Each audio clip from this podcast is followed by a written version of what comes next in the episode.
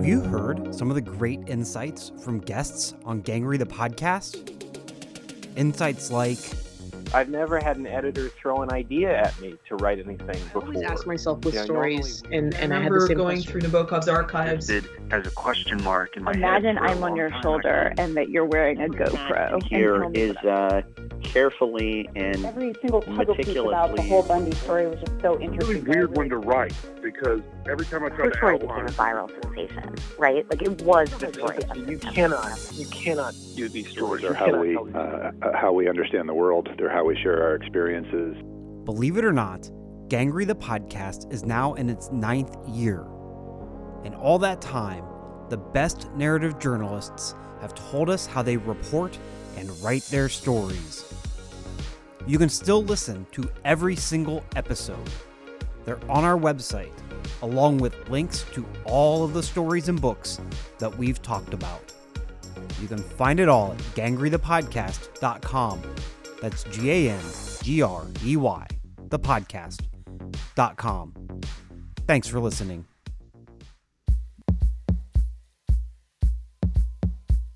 Welcome to Gangrey the Podcast. I'm Matt Tullis. For this episode, I talked with Kevin Maurer. Maurer is most recently the author of Rock Force, the American paratroopers who took back Corregidor and exacted MacArthur's revenge on Japan. The book was published by Dutton Caliber. Maurer has written eight books, all of them focused on. Maurer has written eight books, all of them focused on the military in some way. In Rock Force, he dives into one relatively small battle during World War II and shows us the men who were there. I sort of jumped at the chance. I didn't know that much about it. Um, I was familiar with it as an airborne operation, but nothing more. And and with my background, I, I started really my reporting career in Fayetteville covering paratroopers. So I sort of have a soft spot for them. Uh, and it was a chance to tell a kind of a World War II story that hasn't gotten a lot of press uh, in modern times. Maurer has frequently embedded with American soldiers. In 2003, he followed the 82nd Airborne Division during the initial invasion of Iraq and wrote articles for the Fayetteville Observer in North Carolina. He returned to cover the soldiers more than a dozen times, most recently in 2010, when he spent 10 weeks with a Special Forces team in Afghanistan. Maurer says that all of that work helped him immensely when it came to writing Rock Force. As I started to write the book, uh, and because I had these great manuscripts, I sort of treated it like, what would it have been like if I was embedded with the 503rd when they jumped on Corregidor? And so I tried to write it as if I, I was reporting it. I liked being with soldiers at the closest to the to the bottom, with the guys that had to do the order. I was less interested when I was a reporter embedded with the guys giving orders and more interested in the guys doing the order. Uh, and so I tried to write Corregidor from that point of view. And, and my experience as an embedded reporter informed the whole way I, I went about telling the story. In 2012, Maurer co wrote with a former Navy SEAL, No Easy Day, the first hand account of the mission that killed Osama bin Laden. That book was a New York Times bestseller. As usual, I've linked to a lot of Maurer's work on our website. You can find that at gangreythepodcast.com. That's G A N G R E Y, the podcast.com. Kevin, welcome to Gangrey the Podcast. Hey, thanks for having me. I appreciate it. I'm excited to talk with you about your book, Rock Force The American Paratroopers Who Took Back Corregidor and Exacted MacArthur's Revenge on Japan. And I know I just asked you if I was pronouncing that correctly, and I think I may have messed it up again. Yeah, no worries. There's a lot of pronunciations that are get tricky. Yeah, Cor- Corregidor is a tricky one, but uh, I've spent a, like a good year with this with it, and I I got to visit it, so I- I've gotten kind of the hang of how hang of saying it. Well, it's funny that I literally asked you less than five minutes ago and still messed it up. So that's my life, I think. Um, can we start things off by you telling me um, a little bit about the book? Sure. So the book came about. Um, the my editor at at uh, Dutton, his grandfather jumped with the 503rd onto Corregidor. So we were talking about trying to do a World War II book together, and he he thought, you know, no one's really tackled this story in a narrative, you know, nonfiction sort of way. And so I sort of jumped at the chance. I didn't know that much about it. Um, I was familiar with it as an airborne operation, but nothing more. And And with my background, I, I started really my reporting career in Fayetteville covering paratroopers. So I sort of have a soft spot for them. Uh, and it was a chance to tell a kind of a World War II story that hasn't gotten a lot of press uh, in modern times, and and in a in a in a theater of operations that you know is often overshadowed by the European theater. Why do you think it hasn't gotten a lot of press? It's a small mission. It's a ten day battle with a you know a couple thousand U.S. troops, and and there's been some argument among historians about its necessity which I think takes away from it. It's not one of those moments, battles like the invasion of Normandy, where if, if the Allies lose, the war changes drastically, you know? So I think that's probably one reason. Yeah. What um what was what about it then um uh made you really really made you latch on and, and really want to tell the story? I mean, I don't think I really latched onto it until um, I was able to to work with a, an Australian historian named Paul Whitman, who who helped me kind of get my arms around it. And then I was able to find two unpublished manuscripts, which really served as these really great long form introspective interviews that I could use. Uh, which is why I chose to tell it the way I did. So instead of trying to be a sweeping, all encompassing narrative of what happened on Corregidor, in 1945, I instead just picked a few people to follow with the idea that I was much more interested in the individual experience than I was the, the, the kind of the collective experience and the strategy behind it. Uh, and these two manuscripts, one by Bill Calhoun and one by uh, Captain Bradford, um, Charlie Bradford, also just allowed me to tell a more intimate story. And that's where I kind of leaned in from there. Did you do a lot of research on this before you finally decided I'm doing a book on this? Not as much as I probably should have. No, um, I, I, had interest from a publisher, so it was a matter of getting the, the, you know, my research on this and really was a feasibility. Could I pull it off? Was there a story that was worth telling, and was it could I could I tell it? And and once I kind of checked those two boxes, um, I worked hard on getting the proposal ready, and then once they uh, they bought the proposal, it became sort of how am I going to tell it now versus um, you know could I? How long did it take you to find those uh, those journals that played such a big lucky. role? Well, I was lucky that Paul Whitman has a pretty good website, and, and some of the some of the unpublished manuscripts had been cleaned up and, and published in parts, but no one has actually published the whole book. And so, using that thread, I was able to track down Bill Calhoun, who who really becomes the, for those who, for those who are familiar with uh, Band of Brothers, you know, Bill Calhoun's my Dick Winters. He's the guy that really holds the book together, and and I was able to find his daughter, and his daughter let me come down to Texas and she gave she let me rummage around in his papers and and I found a red notebook with a dot matrix printer printed out uh, draft of his his uh, manuscript with his handwritten notes on it and, and, that really became the holy grail of the book and from there I sort of built around it. What was that like to read that to, to that dot matrix printout and how thorough was it? It was pretty thorough. Um, it, and then I, I, found out later that Paul had had gotten a, a copy, an early copy of his manuscript, and helped him edit it a little bit. But I I really uh, found the the one that he wrote without any help uh, much more insightful. It was it was it was there was an intimacy intimacy to it, right? I mean, you're seeing a man put down you know uh, one of his a traumatic experience, but also an experience I think defines his life and you can see it on the dot matrix paper. You can see it the way he's unpacking the story. And and i think it gave me very much a, a, a sort of emotional connection to the story that i don't think i would have had if i had just stayed uh, as a as a as a journalist or, or as a historian and just kind of covered it from that that point of view. Do you know how long ago he actually wrote that? Not officially no. I, I, I want to say it was probably in the 90s maybe early 2000s at best. But i, I think that uh, I think this was something he struggled to, to get on paper and he struggled to get his arms around. And I, and I think that was what attracted me most to, to, to Calhoun is that he isn't the stereotypical World War II soldier who believes mm-hmm. in the, in the greater cause.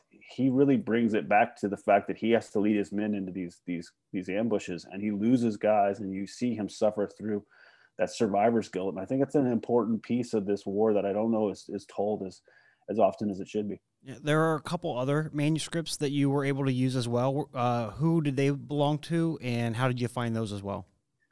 Uh, Paul was able to get me a copy of Charlie Bradford's manuscript. He had he he had built a a uh, he's got a great archive of photos, and he put a kind of a photo book together around it and self-published it.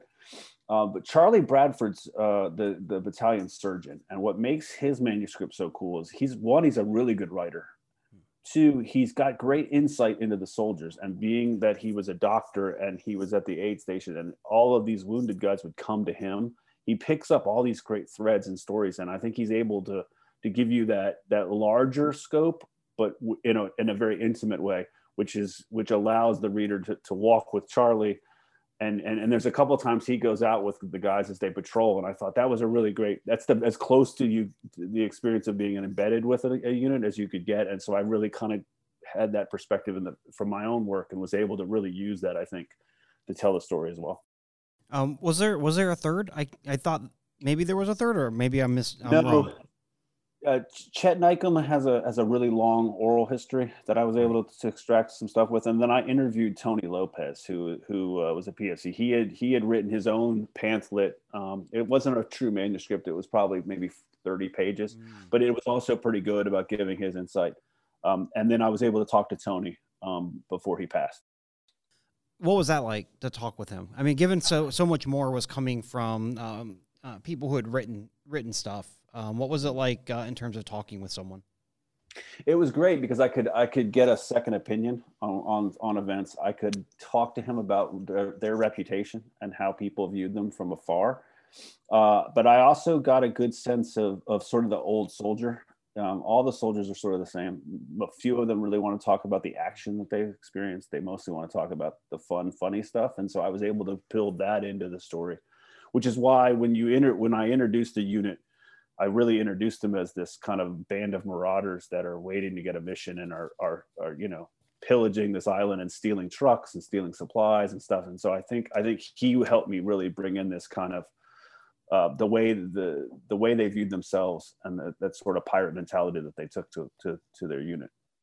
Can you tell me how you ended up structuring the book, how it was set up, uh, and, and why you went that route? What is it? Elmore Leonard said he tries not to he tries to cut out the parts that people skip. Um, that's how I, I tried to do it. I tried to make it as coffee breath close as you I could get you to the characters and try to keep it as tight to the mission as I could. I, I just didn't think there was a, a need to get too wide.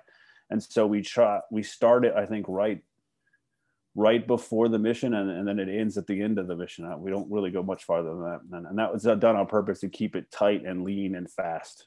Had you done any? Uh, you done? You've written more than one book, obviously. Had you ever had a book that was had that tight of a narrative before? No, and and and the beauty of it is it's a it's a what a three mile wide island and a ten day battle. It's it's sort of perfectly. Uh, you couldn't create a better battle to to do that kind of really tight narrative for. Right, because there's not stuff going on a million different places, right? Right, and it doesn't. It plugs into the big strategy but not in a way that it, it becomes that you need to explain the big strategy too much or that it, it, it bleeds into like the next big hump that they had to get over right? Yeah. Um ultimately I, I always ask this question because i'm always fascinated. How much time did you have to actually work on on this project? It took me i think a little more than a year and and that's because florence hit wilmington where i live and uh, that that derailed some writing. Uh, it made it a little more difficult to get it done but um, i think I, it took me a year and a year and a couple months to get done. Do you uh, do you do you like the reporting or the writing part better? I always like the reporting better. The writing part is not my favorite part. Um, the, the the I like the writing when it's done. Um, I don't like, and it take. I think most books take me about seven drafts to get to get to to where I'm kind of happy with it. And so, you know, the first two drafts are pretty bad. They're they're really just collections of words and buckets, and then like three through four or five is when I actually do the writing, and then six and seven are, are polished. So, um, but I like chasing the story, and I like finding filling in the holes, and I like talking to the people, and I like that part the best. I'm assuming you have a, a, a great editor to work with as well. Yeah, Brent is amazing, and and I I like a mean editor. Um, I think my experience at AP has made me a little immune to the mean editor. Um, you know what I look for, and I like in an editor is one who wants you wants the story to be as good as you want it to be. and and that's as long as we're all pulling the same, I can take the take the beating. And I often need it. I'm, I'm a I'm a pretty sloppy writer, to be honest. I work quickly, and uh, and I think I need an editor to really come in and make sure, um, particularly on that. So I, I have I have nothing but praise for editors and copy editors because copy editors have saved me Yeah. time I- and again. I'll never forget um, the second story I wrote for SB Nation long form way, way back in what, 2013. Glenn Stout responded to the first draft with, You got a good start. And then he listed 50 things that needed addressed. So, and it made the story better. And that, and Yeah. I think we ignore that sometimes too much, or too many writers ignore that. I think you have um, a really great way of um, describing the military operations that were happening on the island. Um, and I'm thinking spe- especially the um, the paratrooping, right when they're jumping out of the plane. Uh, you doing it, uh, writing it in a way that is not confusing to a non-military person. Does does that make sense? Yeah, yeah. I mean, How how are you able to do that?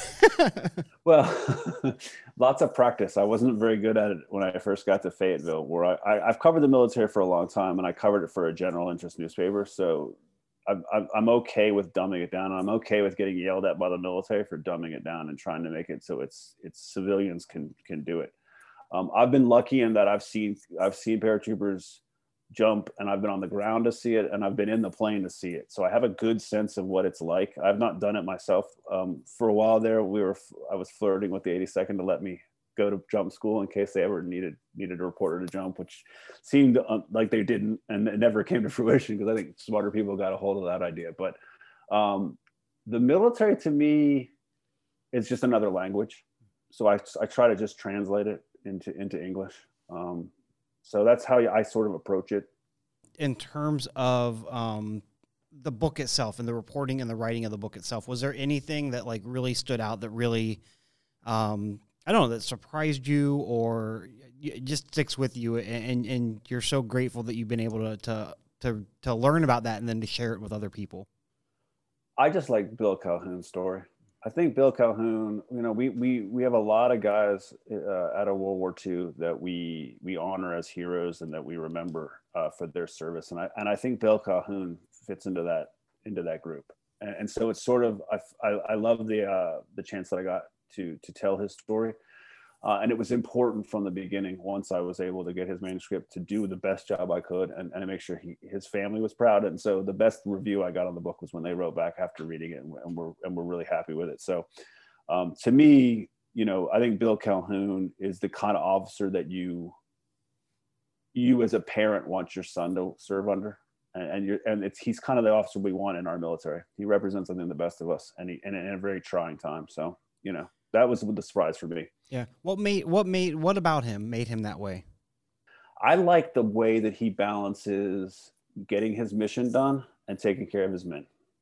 And I think the way that he led his men through example and through being with them and and, and not really and, and then taking care of them first and knowing that if his men were taken care of that the mission would get done because they would be you know they would be willing and able and equipped to do it and, and i just appreciated the way that he went about his job and and he took the leadership seriously but not in an academic way but in a in a practical way and i, I like that Did you um do any traveling at all in reporting on this? You didn't go to the island, did you? Or did you? I did. I, I spent a week in some change there with Paul Whitman. I walked around the island. Uh, at that point in the draft, I had a good sense of what the story was, so I walked uh, everywhere that Paul, uh, you know, Bill Calhoun was. I, I, I found the building where Lopez was at, after the jump. You know, I walked up and down those ravines.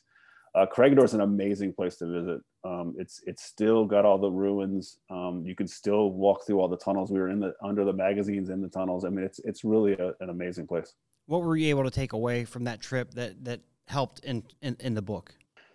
it, it it's invaluable to actually go to the place where something happened right and see it and touch it and smell it and and to be able to sort of you know by spending a couple nights there I, I could get you could get a sense of the cycle of what was happening there what does it sound like in the morning what does it sound like at night you know um, and then seeing these concrete structures and being able to walk up to them and, and so when i'm when i'm writing about what you know bill saw was he's approaching battery wheeler for example which is a massive concrete you know, dub, it's got two massive gun gun emplacements, um, and it ends up becoming a bunker where the Japanese are. It's a hard point for them. Um, but I walked down the path that he walked. You know, I could see what it looked like as it was coming up over the horizon. Like the, the, that, that kind of stuff's invaluable when you're trying to write um, a book. Uh, I'm, I'm, working on a book right now about a bomber pilot, and I've I've never been in a B-17. I, have gone the virtual tour. You know, I, I I can ask him what it sounds like, but you know, have if I could fly in a B-17, I could tell you what it sounds like. So you know, get, anytime I can get my hands on something, you know, I did a book about Che Guevara and I, I, we went all over Bolivia. We followed his path through Bolivia so we could know what happened. I've been talking with Kevin Maurer. He is the author of Rock Force, which is now available. We're going to take a short break. We'll be back in one minute. This is Gangrey the Podcast. Gangrey the Podcast is brought to you by the Digital Journalism and Sports Media programs at Fairfield University. Digital journalism is designed to provide students with the skills, knowledge, and experience needed to succeed in today's quickly changing media world.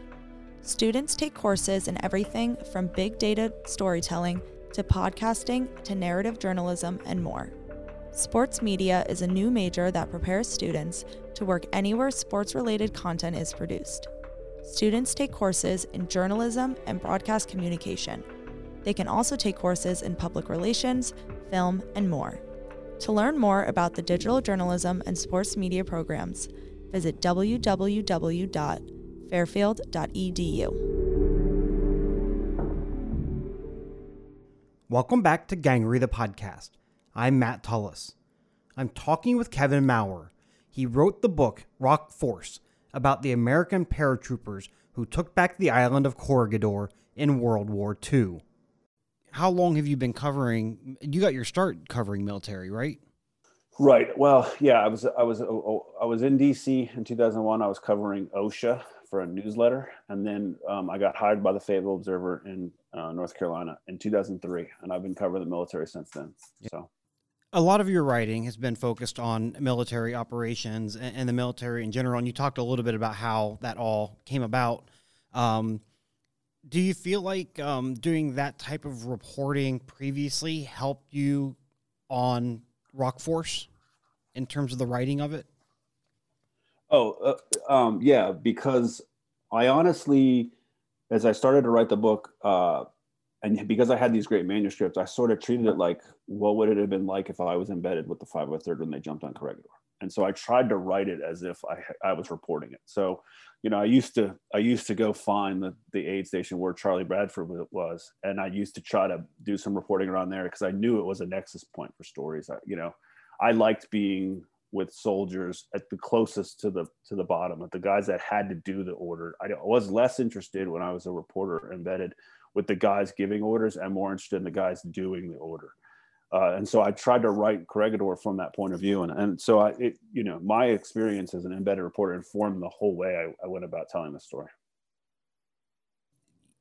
You, when, when's the first time that you embedded as a reporter?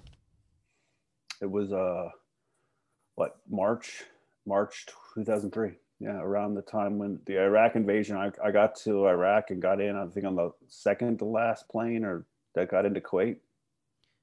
What were you doing that for? Who, who were you doing that for? For the Fayetteville Observer. Yeah, okay. it was me and uh, a photographer named Steve Aber was the first embed for them. Yeah. Yeah. What um I'm, I'm this is what I'm I'm so curious about is, is what made you want to do that type of reporting?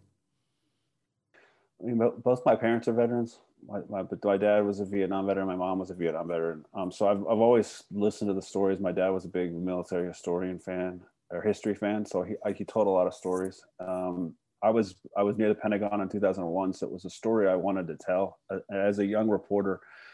I mean, you get a chance to tell the biggest story in the world. You, you want to do it. Um, and then so I got the job in Fayetteville with the with the idea that they would let me travel, and and the circumstances worked out where I got a chance to travel pretty quickly. I, I got the job in January. I was in Iraq in March, and so um, I mean, look, let's just be honest. It's kind of crass, but I mean, at the end of the day, you wanted it's it was the biggest story at the time. You wanted a chance to tell it, and then um, at, once I got there, I just didn't want to leave. I, I just liked the being in the story. I liked the idea of an embed. I liked being around the, the soldiers, and I like I, going back to what we talked about before. I, I liked seeing geopolitical events and policy, what it looks like to the guy at the bottom who has to actually do it. And so that kind of, I mean, Ernie Pyle did that in World War II, right? He was great at doing the GI version of the war. And, and I, I think I just tried to be a poor man's Ernie Pyle. The one thing I think about when I think about like just doing narrative journalism in general is the whole point is to try and like be that fly on the wall and embed with people in general. And and it seems like embedding with troops is like that times a thousand, right? Yeah. Oh, yeah. I mean, the, the, the, where embedding gets tricky is that you rely on these guys every day, right? They feed you, they drive you around, they protect you at night. Like you're not on guard duty. They're the ones that are protecting you. So, I mean, you have to be careful about worshiping the mm-hmm. soldiers. You have to be careful about taking their humanity away by making them all heroes. I mean, I think you got to keep a keen eye. And, and one of the things I, I often would do on embeds before they start, before I even take the notebook out, is we have a little come to Jesus meeting about like this is my job, that's your job. Here's what we're doing. Make sure you know, and and I'm I'm very big on um, creating a very strict rules. If I have the notebook out, you're on the record. You know, so if you see me with the notebook, you're on the record. If if if you say something I want to use and I don't have the notebook out, I'm going to ask you for permission for it. Otherwise, we're always off the record, because otherwise they never let you in. You're just you're a pariah, right? And so you know you have to kind of come up with the ground rules uh, uh, of when you do these things but but you have to mentally keep in mind that these guys are not heroes. They're not to be worshipped. They'll make them into comic book characters. There's a great line that uh, bradford's friend says at the end of, of, of rock force where he says you know the, our mission's over. Now it's becomes we're like comic book heroes now. They're going to turn this into something it isn't. And so that that's stuck in my head i think for a long time. This isn't just a guess but but they probably don't want to be seen as comic book heroes either, right? No, not at all. I mean, it takes away it takes away from the sacrifice. It takes away from what they did. I mean, these these are these are professionals. These are men who who are fighting mostly when when they you know mostly to the guy for the guys to their left and right, and they're fighting to to make sure that their friends and their colleagues you know are safe and they're doing their job. So when you turn them into anything other than you know professionals doing their job really well, I think you do them a disservice when when you when you've embedded in the past were you uh, was it for one big story or were you writing regular stories you know on a regular basis and and, and what's that like? It, it, depends. I've done it both ways. Most of the time i would go into an embed with a big story in mind. There's a, there was like a big story i was taking home. It was one i was going to report the whole length of the embed and then and then be able to kind of step out and write it smartly um, and then other than that, you're I would write because it's a newspaper, it's a daily newspaper. I try to keep a pretty steady flow of, of stories and you can find stuff. I mean, I, have written everything from, you know, raids to, um, I know at one of the bases in Afghanistan, the guys have joked that the, the guard tower was haunted. And so I wrote a haunted story, you know, I mean, it, it's all there and you can find any kind of story you want to find. Yeah. Another book that you've worked on, uh, uh, was uh, No Easy Day, the first-hand account of the mission that killed Osama bin Laden. Um, you worked with Matt Bissonnette on that piece or on that book. Um, what? How did that collaboration work? And had you done anything like that before? Um, I had worked with other veterans to tell their stories at that point. Um, and that book came about. You know, he was looking for somebody to to write a book, and um, my agent knew the editor, and that's how I got I got a chance to a kind of audition for the gig. Uh, he, uh, you know, he interviewed every all the prospective authors. He picked me, and and then we we ran that one fast. I think I was doing two chapters a week, and we were running. We were doing interviews in the morning. I was transcribing and writing in the afternoon, and and, and I was turning it in. I, you know, and that and it took me seven drafts. Uh, and I know that for the the editor and, and some of the folks who are watching this thing, kind of kind of get birthed were, were concerned at first because the first drafts are always pretty bad. But but yeah, we, we were in a pretty pretty fast sprint and it was a pretty steady flow of, of chapters coming in. When you were young, did you know you, you wanted to be a journalist? No, uh-uh. I mean, I, I got into reporting um, I was a freelancer in Boston and I could get free tickets and free CDs. Like it was really, it was really pretty crass. And then I, I realized that I was mostly interested in being a reporter because I like to dabble in other pe- things without having to commit fully to them. So I didn't have to join the military to go experience what the military does. I didn't have to, you know, do any of the sacrifice. I could just go and, and do the, and experience it. And, and then I, you know, I, I just found that it, being a reporter let me exercise my intellectual curiosity. So if it interests me and I could figure out a way to pitch it, I could go do it. Did you did uh, did you go to college? I'm assuming you went to college. Yeah, I went to Old Dominion University in Norfolk. Yeah. What did you major in? Political science, and I got a minor in geography because I could double up my poli sci classes for geography and get a cheap minor at the end of it. I mean, I was a terrible student too. Like, well, I was a horrible student, and now I'm a college professor, which is kind of scary. I think. Did it start with music? You you you were writing about music in Boston?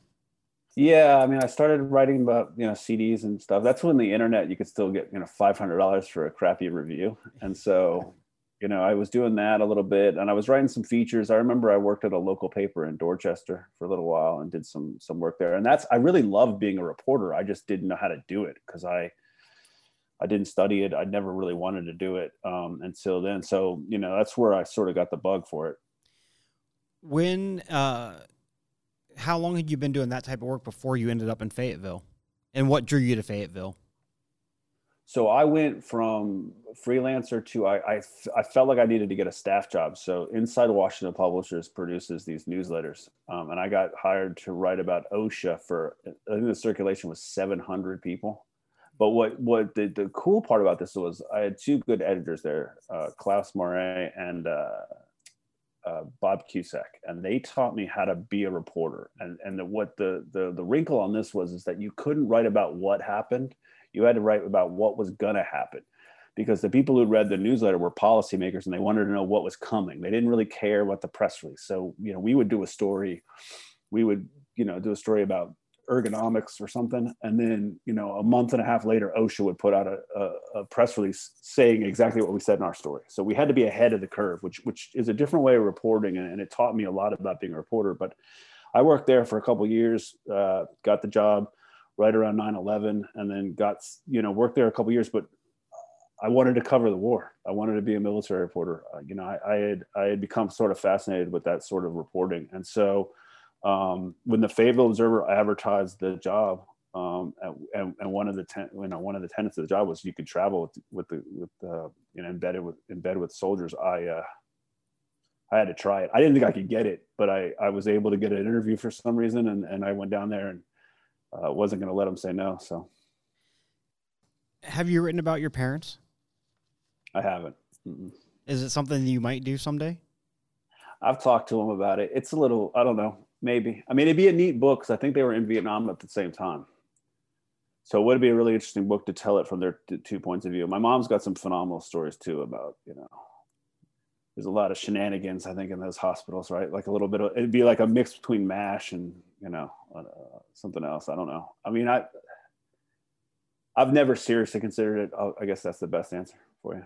I'm just good, good question. though. What's that? Because I mean, you said, uh, I mean, that's the, it was their stories, you know, that made you that that is what has interested you in in going and doing this type of reporting. So, I don't know. Maybe I'll just I'll, I'll just wait for the the memoir slash reported story on your parents coming out in a, in a, in like ten years or so.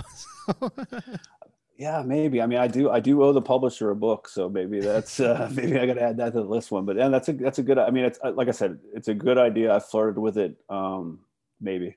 I yeah. Mean, yeah. you said what's the you, you, mentioned a book that you're working on right now. Um, how far into uh, into it are you, and and when can we expect it uh, on bookshelves someday? I've got to turn it in April 5th, and it'll be out probably early April next year. Um, it's a, I was I've been lucky enough to work with a, a, a bomber pilot that flew 25 missions over Nazi Germany in 1943 and early 44. Uh, he's still alive. He's down in, in Texas, and I talk to him weekly, and uh, and it's been an amazing kind of uh, story of, of of you know his experience. Uh, it's really centered on one big mission. It's it's the only mission he thought he was gonna he was gonna die, and uh, we get into get into that, but we use it to tell a kind of a bigger story. It's cool. It's, it's been a lot of fun to write, It- and I got it right before COVID hit, so it's been really really helpful to have something to, to get you know to work on. Yeah. Do you just talk with him on the phone, or, or how do you talk with him? Yeah. You ha- have you been able to visit with him? No, I was supposed to go down there right before, then everything shut down, and then he's he got vaccinated. I think already. I, I got the vaccine, so I'm almost ready. We'll, we'll all see him soon. Um, I think we're we're set this to to catch up here. Uh, he's got an event coming up that I think he's we're gonna catch up on. But you know, I've never met him in person, but I've talked to him for what a year now. I mean, it's great to get these stories of the World War II um, uh, veterans because we're getting farther and farther. You know, we're farther away from the war, and they're and they're uh, shrinking in numbers. So it'll be great to to have one more story from from those uh, from those men and women. So You know, it's interesting though, w- having reported on modern soldiers and reported on um, even soldiers from the you know the Vietnam era, uh, and then reporting with World War II veterans, and, and I'd be interested to hear other people you've talked to if, if they've run into this. And maybe I'm just not a great review uh, interviewer, but the I'm finding it it's interesting. When you tell a modern if you ask a modern story what modern soldier what happened when he tells the story, it's very cinematic. It's very texture. It's very smell what he saw what he heard. World war ii veterans i'm finding will lay out the story in basic fact but they don't give you that texture. And you kind of have to takes you a while to draw that out of them right? And, and i and I, I was for a while i've been struggling with like am i just not good at this? Am i am i asking the wrong questions? Like i'm using all my tricks. It's they're not working. And what i think i've I, I, my hypothesis is we were we grew up on movies and tv these guys did not. And so they have a different way of communicating that same story where if you put a modern guy in that that cockpit I, he could tell me what like how the seat was scratchy right? And so i don't know. I mean what do you think? That's the theory. That's the that's the first thing I thought was movies, right? And, and also, I also thought, oh my gosh, that has to make writing any type of narrative that much harder, right? If they're not thinking of those things, right? They're not. That's not the stuff that's lodged in their brains, uh, Right. or at least it's not the stuff that's just coming out uh, like immediately. So, um, yeah, I don't. That that's that's that's really interesting. So, well, Kevin, thank you so much for coming on the podcast. Uh, I just want to let everyone know Rock Force, uh, the American paratroopers who took back Corregidor and exacted MacArthur's revenge on Japan, is available. Uh, check it out. It's a great book. Uh, and Kevin, thanks for coming on the podcast. uh, my pleasure thanks for having me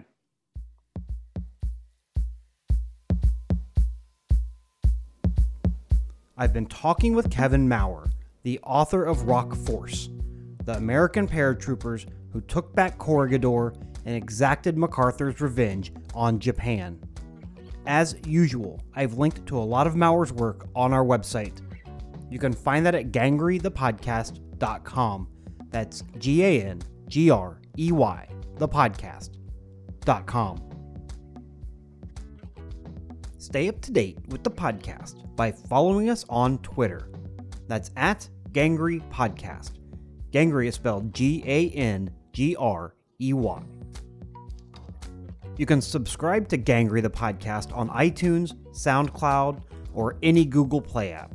Just search Gangrey. That's G A N G R E Y Podcast. Gangrey the Podcast is produced in the Integrated Media Labs at Fairfield University. It's made possible by the Digital Journalism and Sports Media programs, as well as the College of Arts and Sciences at Fairfield U. This episode was hosted and produced by yours truly. I'm Matt Tullis. Thanks for joining us.